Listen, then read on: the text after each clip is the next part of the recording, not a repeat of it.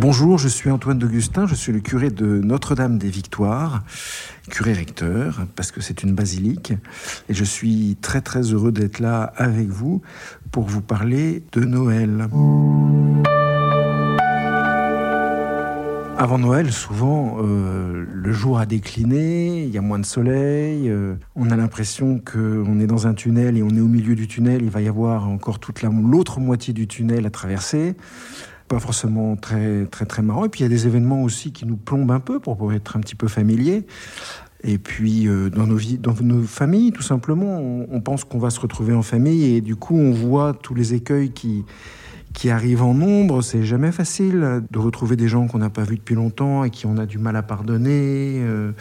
Et puis, avec nos vies, nos vies familiales, on trimballe aussi des souffrances, des maladies, des, inquiétudes, des tensions, puis ce virus qui, qui, vient et qui revient avec ses, ses multiples variants. Voilà, l'ombre, on peut facilement la voir et alors l'avantage, c'est que la lumière dans l'ombre, on la voit beaucoup plus facilement. Le Christ arrive comme une lumière dans cette ombre et pour nous éclairer, pour nous montrer ce qu'il y a de beau dans cette existence, pour nous montrer aussi ce qu'il y a de, magnifique dans l'Église. Marie, la mère de Dieu, qui donne naissance à, Jésus, qui a conçu Jésus et qui lui donne naissance pour nous, pour chacun d'entre nous, avec euh, un accès très très facile puisque Jésus il n'est pauvre, il aurait pu naître, naître riche. Hein. Et en fait, quand, quand ils arrivent à, Bethléem, on les met au parking, à l'étage d'en dessous. Comme ça, ils sont plus accessibles par nous. À travers nos pauvretés, nous pouvons plus facilement rejoindre, rejoindre la Sainte Famille, rejoindre Jésus. Et Jésus qui va rendre possible ce qui nous paraît impossible. Voilà. L'ombre, c'est ce qui est impossible à nos yeux. C'est ce dans quoi on s'enfonce avec tristesse, et la lumière, bah, c'est ce qui va rendre possible ce qui nous paraît impossible. Dans la nuit du 24 au 25, ce qui se passe, c'est que c'est pas seulement euh, l'éclairage d'un temps de préparation, c'est une action. C'est-à-dire que Dieu va réaliser en nous quelque chose de nouveau. Jésus va réaliser en nous quelque chose de nouveau. Voilà. Cette lumière qui vient, c'est une lumière de transformation. C'est pas seulement une lumière euh, d'éclairage où on va davantage prendre conscience des choses. C'est bien ça. Mais ce qui est mieux, c'est quand ça change. C'est quand dans notre cœur, on aime mieux son mari, on aime mieux sa femme, on aime mieux ses enfants, on aime mieux les voisins du dessus et du dessous, on aime mieux les gens qui nous entourent. Et puis on a par exemple aussi plus de force pour, euh, pour vivre cette euh, maladie, pour vivre ces maladies, pour traverser ces épreuves.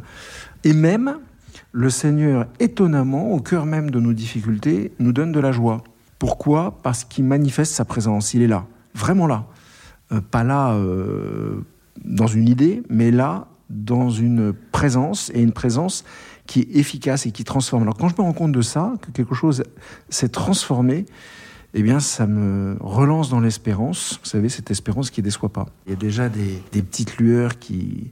On a, on a fêté Gaudete, vous savez, c'est le dimanche où on se met en rose. On a tous l'air, nous les prêtres, un peu comme des bonbons. Mais euh, non, cette lumière, elle vient, je vous dis, elle vient efficacement. Alors, comment est-ce que ça va se réaliser, cette efficacité, ou comment est-ce que cette efficacité, elle va se déployer? Eh bien, elle va se déployer parce que nous allons nous occuper des autres. Quand cette force, elle pénètre dans notre cœur, eh bien, elle produit un élan par notre volonté. Et vous allez voir une chose assez étonnante, c'est que si vous cédez à ce mouvement intérieur, ben vous allez vous mettre à vous occuper des autres, vous occuper de ceux qui sont seuls, vous occuper de ceux qui, ceux qui ont plus de mal à écouter quelqu'un qui est trop bavard, qui est un peu énervant, à, être patient avec euh, un directeur, avec un patron, avec un collègue de bureau. Euh, voilà, cette force, elle est vraiment efficace. Mais il faut qu'on pose un acte de liberté. C'est très important de, prendre conscience que Jésus qui vient, euh, c'est pas une image seulement, c'est pas un nuage, c'est pas une bonne histoire euh, qu'on essaye de rendre joyeuse par plus de lumière et plus de couleurs. C'est une action profonde. Voilà, c'est une action de transformation. J'insiste, mais c'est vraiment important. Être renouvelé en profondeur, bien sûr, c'est tellement important de penser que c'est pas un anniversaire, c'est pas quelque chose de récurrent comme une machine, si vous voulez, comme une roue crantée où on retrouve les mêmes, euh, indéfiniment les mêmes événements.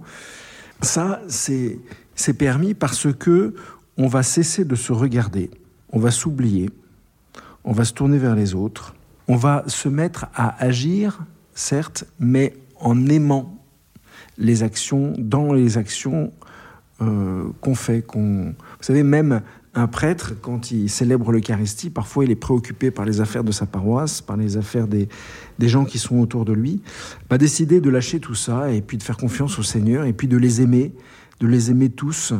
Quand à Noël, on voit arriver euh, les deux tiers de l'Assemblée euh, qui se lèvent pas au bon moment, qui pas les bonnes choses simplement parce qu'ils viennent pas souvent à la messe, eh ben au lieu de les juger, c'est les aimer tout simplement. C'est déjà génial qu'ils soient là que chacun puisse euh, recevoir Jésus. Je suis super heureux de, les retrouver année après année. Euh, oui, c'est un grand bonheur, mais c'est un bonheur que je pense qui vient pas d'un calcul euh, commercial ni d'un calcul politique. C'est un bonheur qui vient simplement parce que je sais qu'au moment où ils viennent, ils vont en prendre pour un an. C'est-à-dire que je pense que le Seigneur, dans cette messe, va vraiment leur faire un bien fou et un bien qui va durer un an, qui va durer le temps qu'ils accordent au Seigneur euh, pour renouveler leur, le don d'eux-mêmes, de, cette petite heure, de cette petite heure et demie. Alors avec les enfants, souvent le leur cœur s'ouvre. Il y a comme une parenthèse dans leur vie à ce moment-là. C'est pour ça que l'un des travaux qu'on essaye de faire ici, mais qui est important euh, et que je pense chaque prêtre euh, a le souci de mettre en œuvre, c'est un peu un effet waouh, c'est un effet euh, un peu merveilleux, un peu, un peu fantastique, mais qui s'ancre dans le réel, bah, dans, le, dans, le, réel de, de Jésus qui vient sauver, qui vient améliorer, qui vient peaufiner, qui vient, euh, qui vient nous enrichir, qui vient euh, ouvrir notre conscience et puis nous apaiser. Il faut venir comme on vient aux courses. Faut pas, faut pas, faut pas. Il faut pas se mettre la, barrière trop, trop haute parce que sinon le problème, c'est qu'on va se la prendre dans la tête. Arriver comme ça, tout simplement, avec simplicité, et puis avec la décision intérieure d'ouvrir son cœur, et puis peut-être aussi de présenter euh, ceux qui sont autour de nous au Seigneur, voilà.